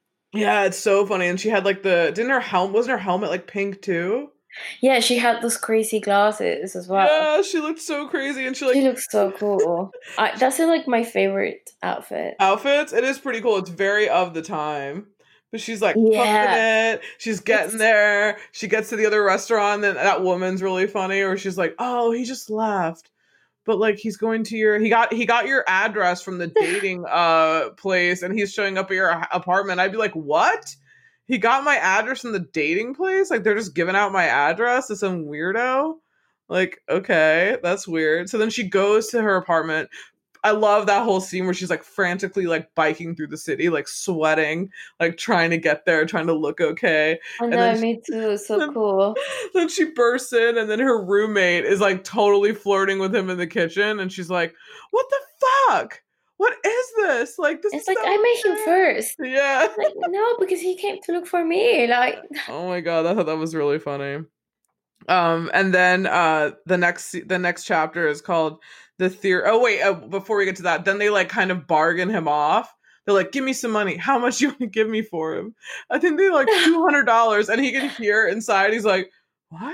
And they're like, two hundred dollars, and then she just finally like kind of sells him, like, "Here, take him." Which I thought was kind of funny. Um, the next chapter is the theory of eternal dating, and Steve asked Linda to marry him. I mean, she's pregnant. I'm assuming that's why. Um, and they're like talking about, but then they're kind of like rationalizing like, oh, well, maybe not. Like, we came back together. I mean, I, they work really well together. I was like, well, they can get married. I feel like it would, it would work. And yeah, you know, they kind of, and like, yeah, they are for their age and stuff. They seem older though. Totally. They seem like they might be like thirty, like maybe not twenty-seven, like maybe thirty, or they act like it or kind of dress like it. So, um, I felt like neither one of their outfits really wowed me. No. When I, when I oh, God, looking no. at the fashion, I was like, yeah, basic, whatever. I don't even remember what it was. Um, and then I said, um, I said, yeah, she, they get, oh, and they get into that awful car accident. I know. Like, that's in my worst, that's the only worst scene. That yeah. And, and then she loses the baby. That scene was really sad in the hospital. Yeah. And I was like, oh no. And then she was going to go on like Alaska trip for work, because she's like an environmental science or something like that.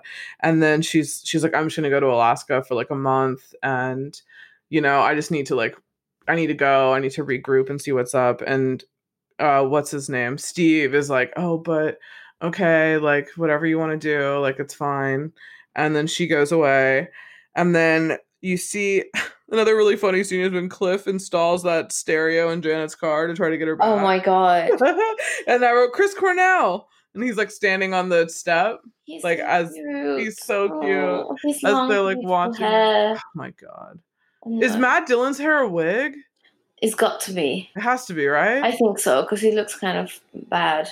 Yeah, it looks, like, the same. I, I don't know. I couldn't tell if maybe he had long hair. Let me Google Matt Dillon in nineteen ninety-two. I feel like he had short hair. He definitely had short hair. Like, if we had long hair like that, I feel like we would have known. Uh, yeah, I'm pretty sure he had. It doesn't look like good hair either. Yeah. You know. Well, Eddie Vedder's didn't look so hot either. It needs, like, deep conditioner. No, his hair's all right. His hair's they all need some deep conditioner. Let's be real. They would all have, like, Chris Cornell hair if they had, like, deep conditioner. His hair is, like, oh, God, it's just so nice. So curly and nice. Yeah, it's yeah. so nice. Um... Which is so funny how he installs that stereo and like the it starts shaking and the windows break. He's like, I'll pay for the window. Well, that will totally happen. Yeah. It's really loud, you know? Yeah, which is so funny. Like opens the bag and he's like, I want you back. Um Anyway, so Linda comes back from her trip and she's like, so we're just going to be friends. Okay, we're just going to be friends. And then Steve just like goes to like a Soundgarden show. I was like, okay, these oh yeah, these music interludes are great. I love seeing Soundgarden, love seeing Alice in Chains. He doesn't Pains, seem like, like a type of no. guy that will be into that. I know, it's kind of weird. Yeah, that's the only thing that I just didn't find that believable. Um, it's gonna make that amazing song Ritual. I think it's Ritual Sun, which they play, um, which is really crazy. And then I love when Debbie meets. Uh, she goes onto like the air. She's going to like what Mexico for like a vacation, and then she tells the the flight attendant woman like, "Can you sit me next to a single guy?" Oh and my it's god! Like, it's like this little boy, or not little boy, but he's like I don't know, like twelve. And then he's like, "Hey, I have a good feeling about you." Tell me everything there is to know about oh you. My god, so funny. And then she gets off the plane and he's like still talking, and then she sees his dad who's like divorced, and they like instantly like have this connection. Oh, yeah. Which is so funny that I was like, oh, Debbie meets the guy at the airport. I was like, that's really cool. Um and the next chapter is What Took You So Long. And uh, oh, yeah. Linda is back with her ex, Andy, who she talked about with Steve when they were talking about relationships. He was like long He's hair. So boring. He's so boring. He's also in Point Break. He's one of the he- robbers in Point Break. Yeah. I forgot his name now, but he's like done. He did so many movies in the nineties. Huh. Yeah. I'm actually going to find out right now because, uh, yeah, he's in like loads of stuff. Because I saw like an S V U or something with him, like some kind of like T V show, and they singled him out. They were like, and blah blah blah, and I was like, oh shit, is he like a big deal? Hmm. Like I didn't think he was like that big of a deal, but yeah, I definitely haven't seen him in, in anything. Yeah, his name escapes me. I think his but name I also like, think Andy? He looks sort of creepy. Like I feel that if I was to meet him, I'll be like, he's a psycho. Like a total psycho. Because he, he looks like weird. James LaGrosse is his name. You know what I mean? Like he looks like such a goody goody, but then he, he does also be like a weird. I don't know, like a serial killer or something. Yeah, he, I think it's the hair. It's the hair. Yeah. Isn't he in? Oh, he's also in Drugstore Cowboy. That's right, with Matt Dillon. We should do that. Uh, Gus Van Sant. I, I have mean, it's. To, I have to say, I don't love Matt Dillon. Oh, you don't? I, I think he's just... I don't think he's that good. He's okay. Yeah, I don't think he's great, but he's okay. I don't like... like dis- I don't dislike I don't him. Get him. Like, I don't think... He's not even... You know, like, some actors, I'm like, okay, they they have a lot of charisma, or they're really talented, or they're really mm-hmm. cute. I kind of feel like he's just like, ugh. Like, th- there's not much to him, but that's just my personal opinion. So. Yeah, no, that it's true. I feel like he's not in Hollywood that much. I feel like I don't really see him. Like, I don't know if he voluntarily was just like, I'm out. Like, I don't want to do films Probably. Or maybe. But, yeah, I don't know. But I never see him that much. I just see him kind of, like, around. He's, what, mm. fifty-six now? Around. Um, he's I see in... him around all the time. Do you? No, uh, it's I mean, funny. I mean like, we around, like, around, like, in stuff. Yeah, like, in big movies. The last big when movie you say that, it sounds like, yeah, you see him, you know, when I go to the shop and that. Well, yeah, I mean, I would see some people at the grocery store when I lived in L A. I would see people around. Yeah, in L A. No. Yeah, but not here now. We just see politicians here. That's all. Do we? I don't see any. I don't even see any. We oh, don't no, I, out I, down I, there. I see. I see politicians. Although I did see. Um, you live closer to down down there than I do. Yeah, really close to the White House. I did see Dave, Dave LaChapelle, La, what is his name? The comedian? Who? Dave LaChapelle. La oh, yeah, David LaChapelle. Oh, Dave Chappelle. Thank you. Not David LaChapelle, the photographer. Oh, yeah, that, Dave, that's Dave Chappelle. Yeah, Dave Chappelle. The comedian. Yeah, I saw him walking. Just oh, yeah, walk yeah. Around. Yeah, yeah. Yeah, because he's from here. It's cool. He used to go into Urban all the time. I don't I think that. I think that's as, um, as good as it gets. Yeah, that is true. I mean, I used to see Obama. Well, like, you know cool. that guy? What's his name? He's British, and he was in Next Top Model. Nigel? Not Nigel. He yeah, did, the, the yeah. judge? Yeah, I saw him, like, last year with a really hot girl. Oh, here? Like, in town? In D C, yeah. Oh, wow. That's weird. Yeah, I went to... Do you remember when I went to that hotel thing? That... Well, oh yeah, yeah, okay. I remember that. Like, yeah, he was there. Like, oh, I was like, oh, you know, he's age all right. Like, he looks quite good. How, isn't he in his like forties? No, or... he's so tall. Is he? Like, oh yeah, like he's like the tallest person I've seen like in years. He's like massive. Yeah. Oh wow, cool. He's six foot four. Yeah, I told you. He's forty-eight. Yeah, he looked pretty good. He's a Taurus. April, Is he? April twenty-seventh. All the cool people are. Yeah, it's true. Shout out to Tauruses out there. um, okay, yeah, so she's back with Andy, the sensitive ponytail guy, as Steve called him, because he was like, "You're back with him, aren't you? You're back with sensitive ponytail guy." That's what he said like earlier. But she actually is back with him because she dated him for like two years and he's just really comfortable and boring. And I was like, oh, she's like, we just, we, I just moved back in and already ten minutes, we're like an old married couple, like already just picking up where they left yeah, off. Yeah, they're so boring. So like, boring. I think she's one of those girls that cannot be on her own. Like, you know, yeah. so many, and there are men too, but how about your friends that they need to be in a relationship, otherwise they don't feel happy. Yeah, I have a few friends like that. I don't yeah. have that. I don't have that gene. No, um, I can't all. imagine that. That's like no. That's sad, you know, because if you can't enjoy your own company, like it I helps to be an only it, child. It, I'm an only does child. It? So. Well, yeah. I mean, it's not weird. Like it's not like so foreign. And I think the friends that I do have that are like that just like being in relationships, they all have siblings, and the ones that I have that are a lot like me, we're all only children. Hmm. And we're all like, we'll date when we feel like it, but are not, it's not a priority. It's like yeah. in no way a priority in, in like any in any of my my friends that are single and like that are only children, like that kind of vibe. I guess yeah. because we just like are used to being by ourselves, and it doesn't bo- it doesn't bother me. Like, I'm not like, oh, God, like, I think I like myself. I think I'm Yeah, cool. no, it makes Not sense. That other people don't, but, you know, some people are like, God, how can you be an only? Like, some people can't pick, I can't picture that side, and some people can't picture my side. Like, how could you be an only child? That's crazy. Like, mm. you know, I could never imagine not having siblings or not having, like, tons of family around all the time, you know, because siblings, friends, you know, there's always someone. You know, it's like you're never, like, home by yourself. So I was yeah. like, yeah. yeah. Yeah, it's kind of weird. Um, and then I wrote, and Steve on the other side is living in like a breakup hell with a trashed apartment. Oh my God. Like so that's okay. The fact that oh. he hadn't left his place and he's like, there's no need to go out anymore. I was like, bitch, you don't have the internet. Where are you getting your groceries from? Well, I guess he was getting takeout every day, like delivered. But he quit his like- job. Yeah, but he probably have savings. He's the sort of guy that will oh, have yeah, savings for sure. Yeah, he does. And he had like pizza and like all these like fast food. But you have to have like milk and orange juice and stuff just to like eat in the well, beginning of the day. Much, yeah, know? Probably not. Yeah, he's depressed and, and broken up. Yeah. And then I like when Janet comes to him. She like comes to the, the window. Oh, yeah. And she like kind of tries to talk him down. And that's when they say like, you know, in another life, we probably would have been a scorching couple. But here we're just room. We're just I neighbors. You know, it's like in a parallel universe, we are a scorching couple. And it's like, well, we're neighbors. In this yeah. one, we're neighbors or something. Yeah, I think that's cool.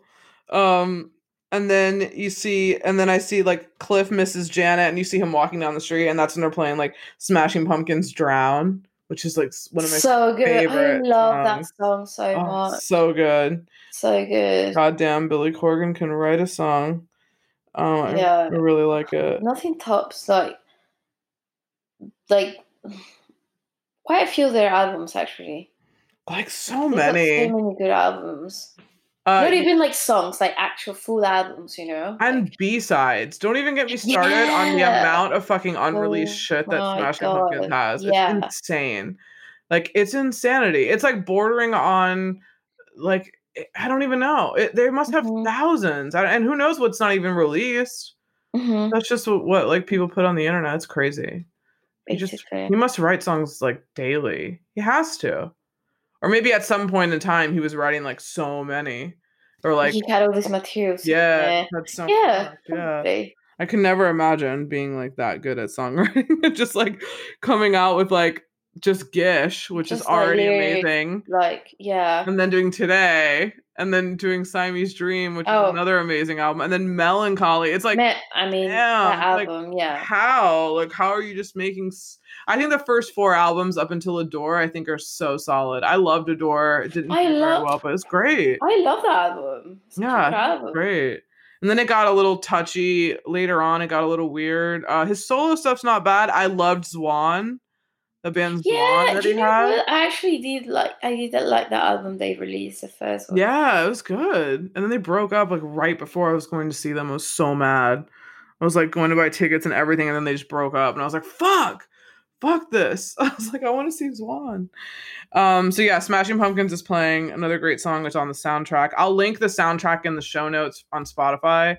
Um, it's literally the reason to watch this film is the fucking music. Like, it's great. Yeah. I'm sure that's why a lot of people wanted to hear this episode. I think about the music because this is a very like, like if, if this didn't have this soundtrack, this would be a rom-com that I would not be into. Like uh, this, just it just is I very. I totally agree. I it's totally very vanilla. Makes it, totally, then you should totally like yeah, make the film, you know? Totally. And the whole like vibe of the clothes and the setting, like you know that that really makes it too. Um, so then Linda comes back to Steve's door, and she's like, you know, the quintessential like get back together moment before the end of the film, and then. I love when they're like making out on the couch, and then the they're next to his garage door opener. And then oh, it, yeah. it keeps flipping, like it, it keeps cool. moving up. I like that. That was cool. Um, and then, then you see, I think it's Cliff, like, is talking to the camera at the end, and he's like, "Well, everyone moves on. Steve's moving out to go find a place with Linda. Uh, Debbie is doing. I think she met that guy, you know, at the airport. Like, she's doing this. Bailey, who's like we barely see, who's one of like Steve's friends, who's kind of like this guy who like wants a girl. Like, he's still living there.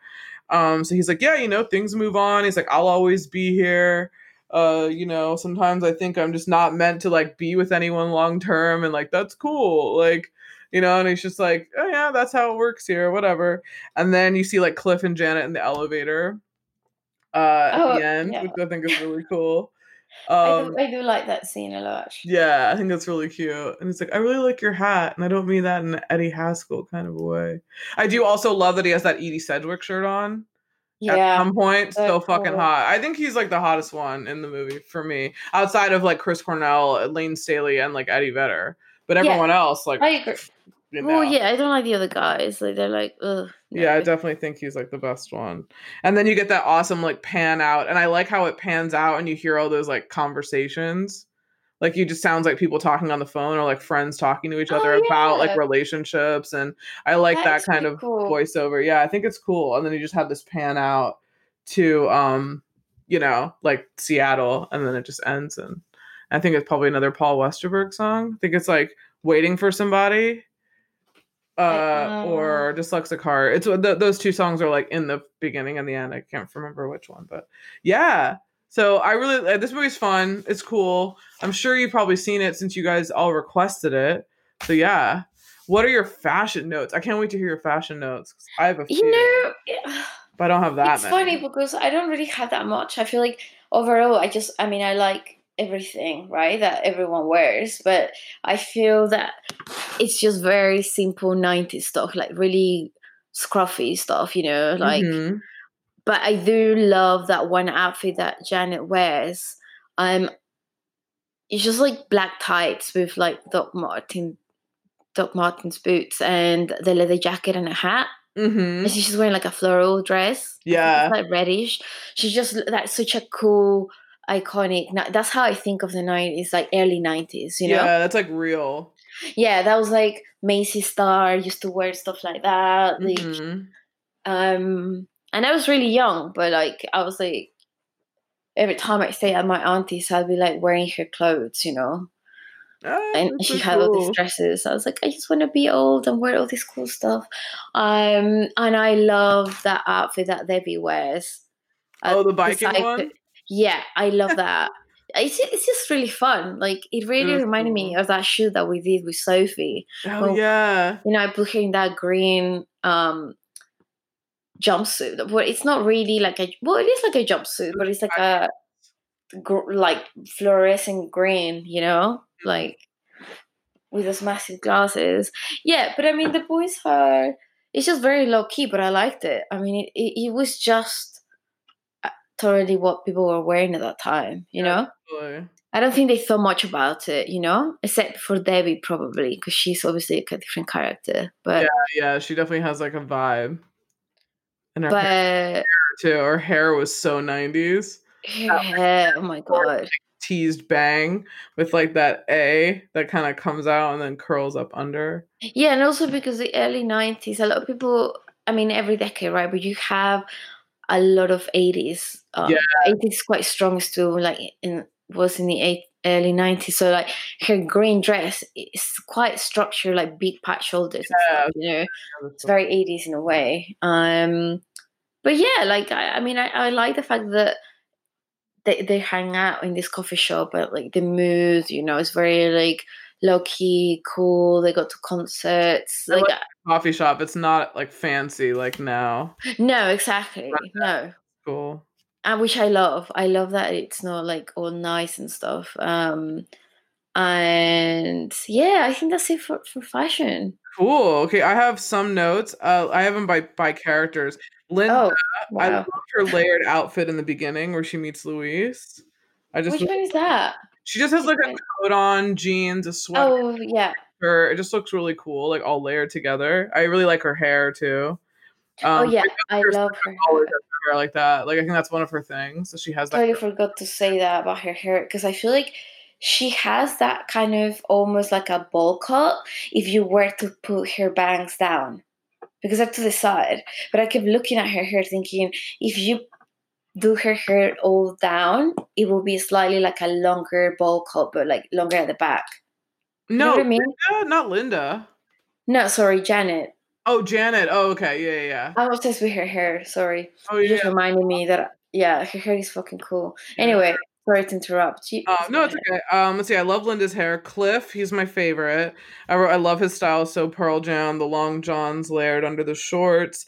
My favorite outfit that he wears is that pink tie-dye shirt. Yeah. And then they're like, cool. He's got the white uh, long johns underneath their ripped jeans, but the rips are like small rips all the way down on the front. And then he has that black leather jacket. I think that, that's my favorite outfit. I do like the other one that he has that literally is like a Pearl Jam outfit from a video. And, and it's all funny too because it's actually Jeff Ament's clothes. But it's like the green shirt. It's like a pine green shirt with like the black layered um, yeah. long johns. Mm-hmm. I, I think looks really cool. Uh, Steve, I wrote basic nineties guy. Um, Bailey, who's his friend, I wrote he dresses like a beatnik poet and lives life in a French film. That's what he said. He's like, oh yeah, hat and that jacket, structured jacket, like vintage. Um, I love Janet's like Buster Keaton hat and like red romper with the tights. And I also like that outfit where she's wearing that bra top in in Cliff's apartment when she asked like, oh yeah, and then she has like some kind of bottoms. Is it a skirt or tights? I don't know, but she's just wearing this black bra and it's cool. Yeah, it's super cool. She's so tiny. Yeah, she's so tiny. That's really, it's super cool. And then Debbie, yeah, I just have like so eighties neon and then the nineties tracksuit, which I think is so funny. So cool. Um, yeah. What music notes do you have? I mean, it's all just oh, what we're talking about. It's all so good. All I feel like good. My favorite songs are definitely like Alice in Chains, like Wood. Mm-hmm. Um, Breathe, obviously, by Pearl Jam. Um, Chris Cornell, like, Seasons, like ugh. Yeah, that's solo song. I don't know. There's also like Jimi Hendrix in it, isn't it? I'm trying to remember what scene was. Is that it? When they're at his grave? It could Maybe. be painting in the background because there's a lot of music that plays in the background. I think so. I think it was in the background because I don't remember it specifically. Like it was like in a defining moment when when he came up. But um, and obviously. The Smashing Pumpkins song, yeah, like, that's my favorite. But I do really like that other one, um, by Mudhoney. What oh, is it Touch Me I'm Sick. Yeah, yeah, so good. There's yeah, just so much good music. It's yeah. I was listening to the to the soundtrack like last week. What when we knew we were gonna do it. Um, yeah, so but yeah, it's isn't it crazy that they released the soundtrack three months before they released the movie. Because they knew. They knew that they wanted to get everyone excited and hyped up about the film. And it's yeah. such a good idea to do that, you know? Yeah, I know that soundtracks used to come out, not, I've never heard of three months, but they used to come out like right, like way before. Like you'd know songs in the movie before you saw the movie. Hmm. They'd play on the radio or something. I remember the Romeo and Juliet one came out.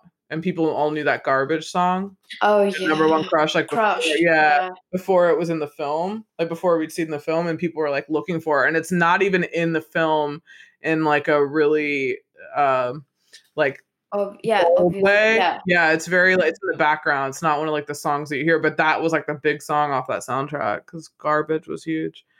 Garbage is awesome though. Shirley Manson's so dope. She's so fucking so cool. So like, yeah, they're really they're really cool.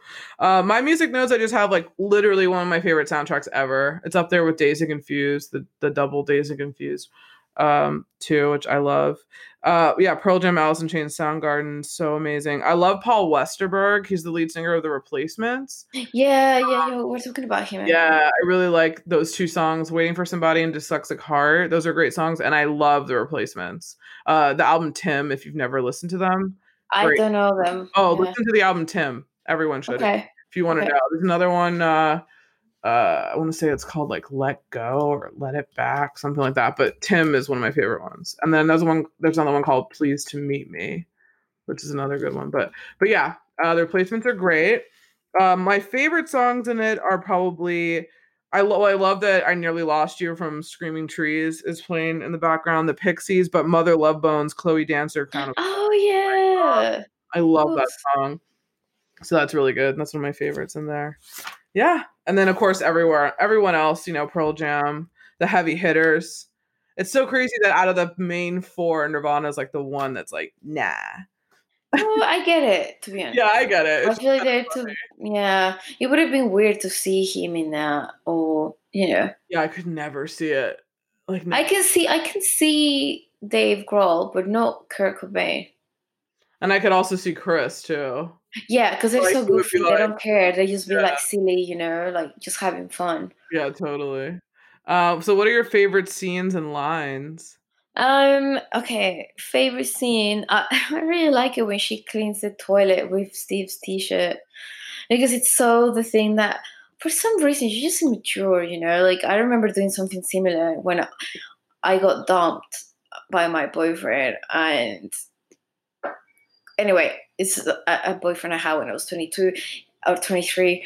Um, he kissed a f- one of our friends in a club because he was really drunk in front of me, and and I dumped him. And so he, we had just gone to the fun fair, whatever it is you call it here, theme park. Do you call it theme park? Theme park, yeah, like amusement park with rides, like roller coasters and shit. Yeah, so we yeah, call yeah. them fun fairs, but there's oh, one wow. in Blackpool, and I bunked off school to go with him, and he. Obviously, you know, you play games and, and he won a massive teddy bear. And I fucking hate teddy bears, but it was one, it was a huge one. Like, did you give it to you?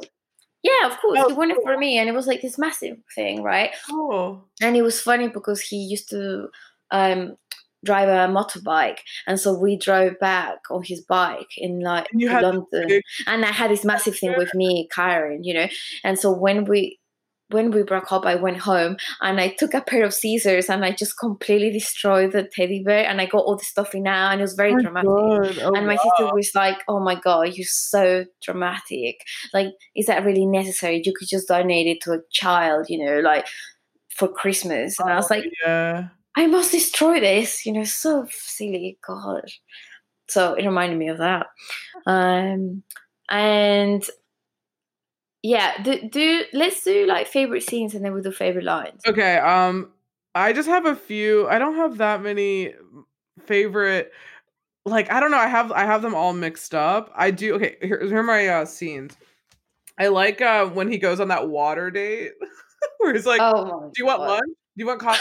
Water? How about some so, water?" That's in mine. So you said you said yeah. Mine. So I yeah. just wrote the water date is really funny. Dinner. Lunch? What about some water? Let's have water. Water? You want to have some water? So funny. funny. Um, I like the Who Lives in the Apartment tour by Steve, where he like oh, goes yeah. everyone like, that's Janet, da da da, and he explains and like that's Bailey, that's Debbie. Like I like how he he like breaks it all down so you like know who's in the building. I think that's cool. Um, I love the flashback where Linda goes to that like flashes back to college and there was a contraceptive party where everyone had to come as their favorite birth control. Oh my God, that was so funny. So that was really funny. Um, of course the Debbie date video by Tim, and of course the yeah. come to where the flavor is, come to Debbie country. That's, yeah, so uh, basically we got pretty much the same ones. Um, but I'm going to add to that. Yeah, so one that you didn't have was the other favorite scene is when when Janet says to Cliff, we made a connection, and when you make the connection, it's like chemistry takes care of herself. I mean, it makes its own decisions, you know? And it's just so funny how she's talking about that. Like, yeah, he's just like, uh... Yeah, she's just, she comes across as like really intense and like typical girl when, when you know, when you like a guy a lot. Mm-hmm. Um, and favorite lines, I really like it when when Debbie says, I think it's Debbie, desperation, it's the world's worst cologne. Oh, that is good. And the other one is, yeah, come to where the flavor is, come to Debbie country. I love that. I wish I kind of want to steal that, but it sort of doesn't apply to me, because if I was single, I, I could totally say that, but not, not really anymore. Would you? Would you say, like, come to where the flavor is, come to Jai country?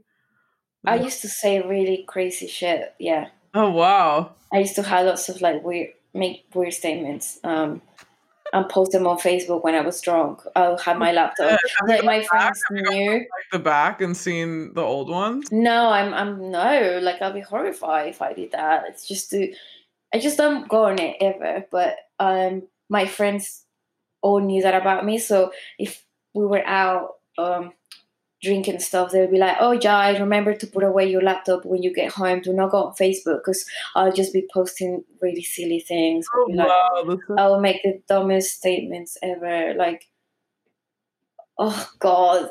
Like, once I said, we were all out drinking at mine. It was like ten of us, just like a dinner on a Tuesday night. And I drank a whole bottle of mezcal pretty much by myself. Mm. And then I, I was typing on, like, on on Facebook, and my friends were like, stop it, don't go online, what are you saying? I'm like, nothing, I'm just, I had to be, I had to be on this, I need to do what my fans want me to do. And they're like, what fans? I'm like, you know, everyone. They're like, oh my God. Like, fans? Yeah, basically, like, I needed to be online because my fans wanted me to. Oh my God. So silly, I, yeah. That's so funny. So I probably would be saying that line if I was single and in London. Oh, wow. I don't think I have I don't think I have a a thing. Like, I don't have a tagline. I used to say sweet all the time. But that's yeah, I say sweet now a lot. Yeah, yeah, I think I still say sweet, but I used to say it all the time. But I don't I don't know. I don't think I have a tagline. Or I don't think I ever said anything that funny or weird. Oh. Um, are those the only uh, things you have? Yeah. The lines? Okay. Some of mine are when Steve says, when his dad told him, have fun, stay single. Oh, yeah. He was only eight. Um, yeah. I also like uh, Cliff when he says, Janet, you're spazzing off on me, which was also a nineties moment because everyone used to say spaz. I have a lot of nineties moments. Um, then I have, uh, let's see, let's see, the water date. And then I have like, yeah, we're probably a scorching couple. Like, in this reality, we're just roommates. Yeah. And I have the Janet, you rock my world. Yeah. Oh my God, I used to say that. I know, it's really funny. I what think everyone have? said it. Yeah, totally. I, totally. What do you have for nineties moments? Uh, nineties moments. Okay, I have Chris Cornell. I know, it's like, yeah. I'm just going to pull that because, yeah. He's just, like, so cool.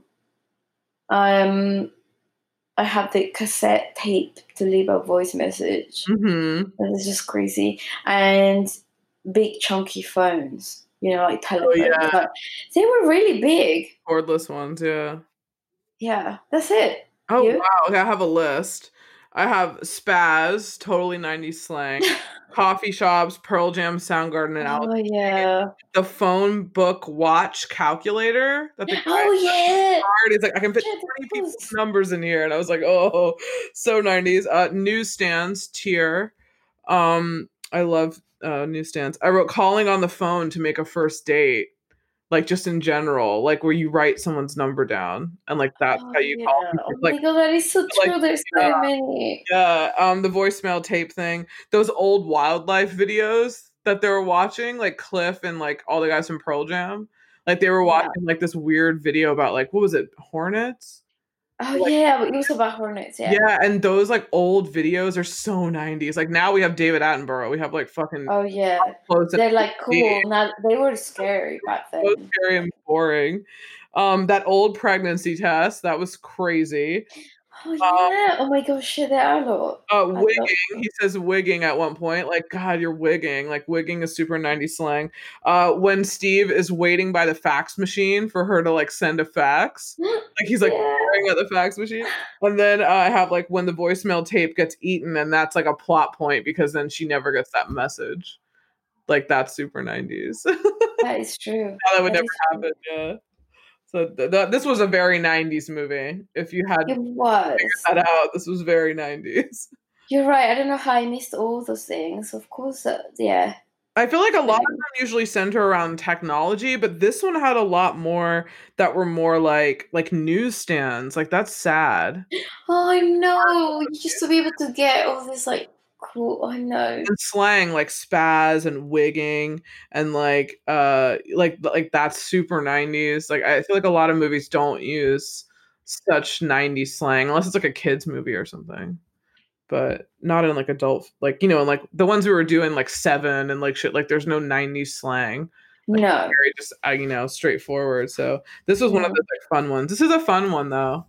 Yeah, totally. Fun, fun movie. This really was. Yeah. So many funny lines, literally. Um, yeah, we were doing Almost Famous. Now, do you... I was talking to yeah. Mike earlier about he wants to do a Halloween one since he's like the resident horror person. But are you uh, are you a resident horror person? Like, do you should we do some scary ones for October? Like, do you yeah. want to do another... But the thing one? Is, I love horror, but I like old school horror. I don't like any of these not... Horror. Like... nonsense um modern crap, you know, that's never that scary. Let's see if we can find if i, I like like Hitchcock, and I obviously oh, yeah, Hitchcock too, The Shining and movies like that. I didn't love The Shining, but I... like The Exorcist is such oh, a good... I don't watch that. Why? No, I don't watch shit about possession, like, at all. Oh, you told me, you yeah. told me this before. Yeah, yeah, sorry. That's why it's scary.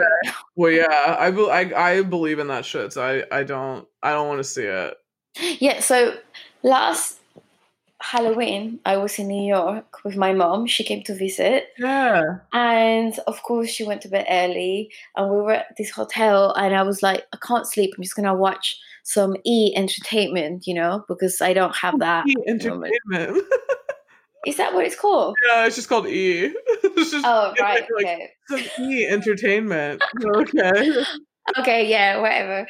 Um, and they had this show on that was basically all about the scary films, like True Hollywood Story. Yeah, yeah. It was basically about all these, the, all the stories that happen on sets or around certain oh, filmings of of horror films, and it's so crazy. Like, I was like, I totally believe all of this happened because why would they make it up, you know? Oh yeah, totally. And I was actually terrified. Like, I, but I kind of like that. I oh, I love scary stuff. Like, kind of addicted to it, even though I generally get scared. And yeah, I don't oh, know. Wow. Okay. Well, maybe we'll find a a good, somewhat thriller, scary film to do. I think we can. What about? Mm, but I don't know if this is right, and I don't remember when this came out. Probably in the eighties, because I was a, I was a kid, I think, when It came out. Oh, that was eighties. Yeah, I, I don't know because I've only seen that film. That was scary. Like, I don't when know. I was young, but was so scary. I had to say that I think I was four when I watched it. Four, four? Five years old, I think so. I, I remember I was really young, and I developed like this weird thing where I could not go to bed unless all doors were closed. So like yeah. the wardrobe, the actual bedroom door, I was like terrified that of the clown, you know? Like, oh, wow. I mean, it is pretty fucking scary. Yeah. I'm trying to think if we should do like I will we won't tell. We won't tell.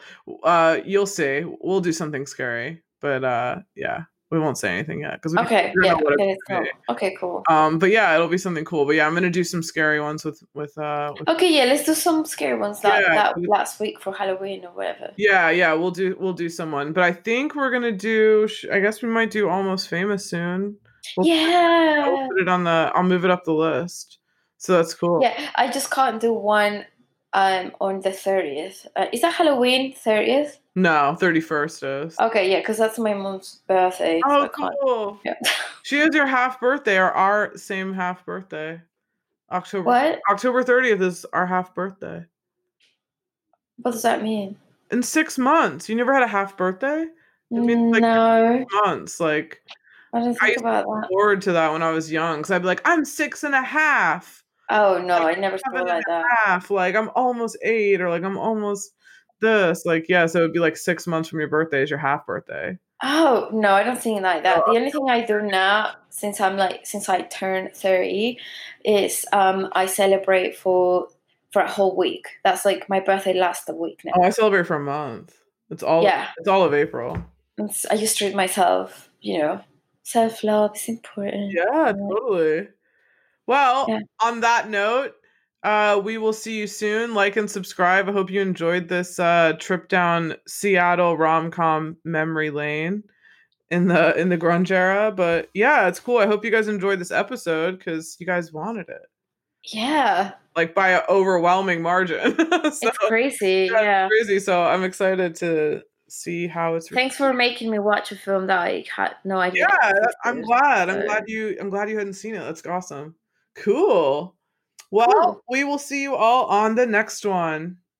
Bye. Bye.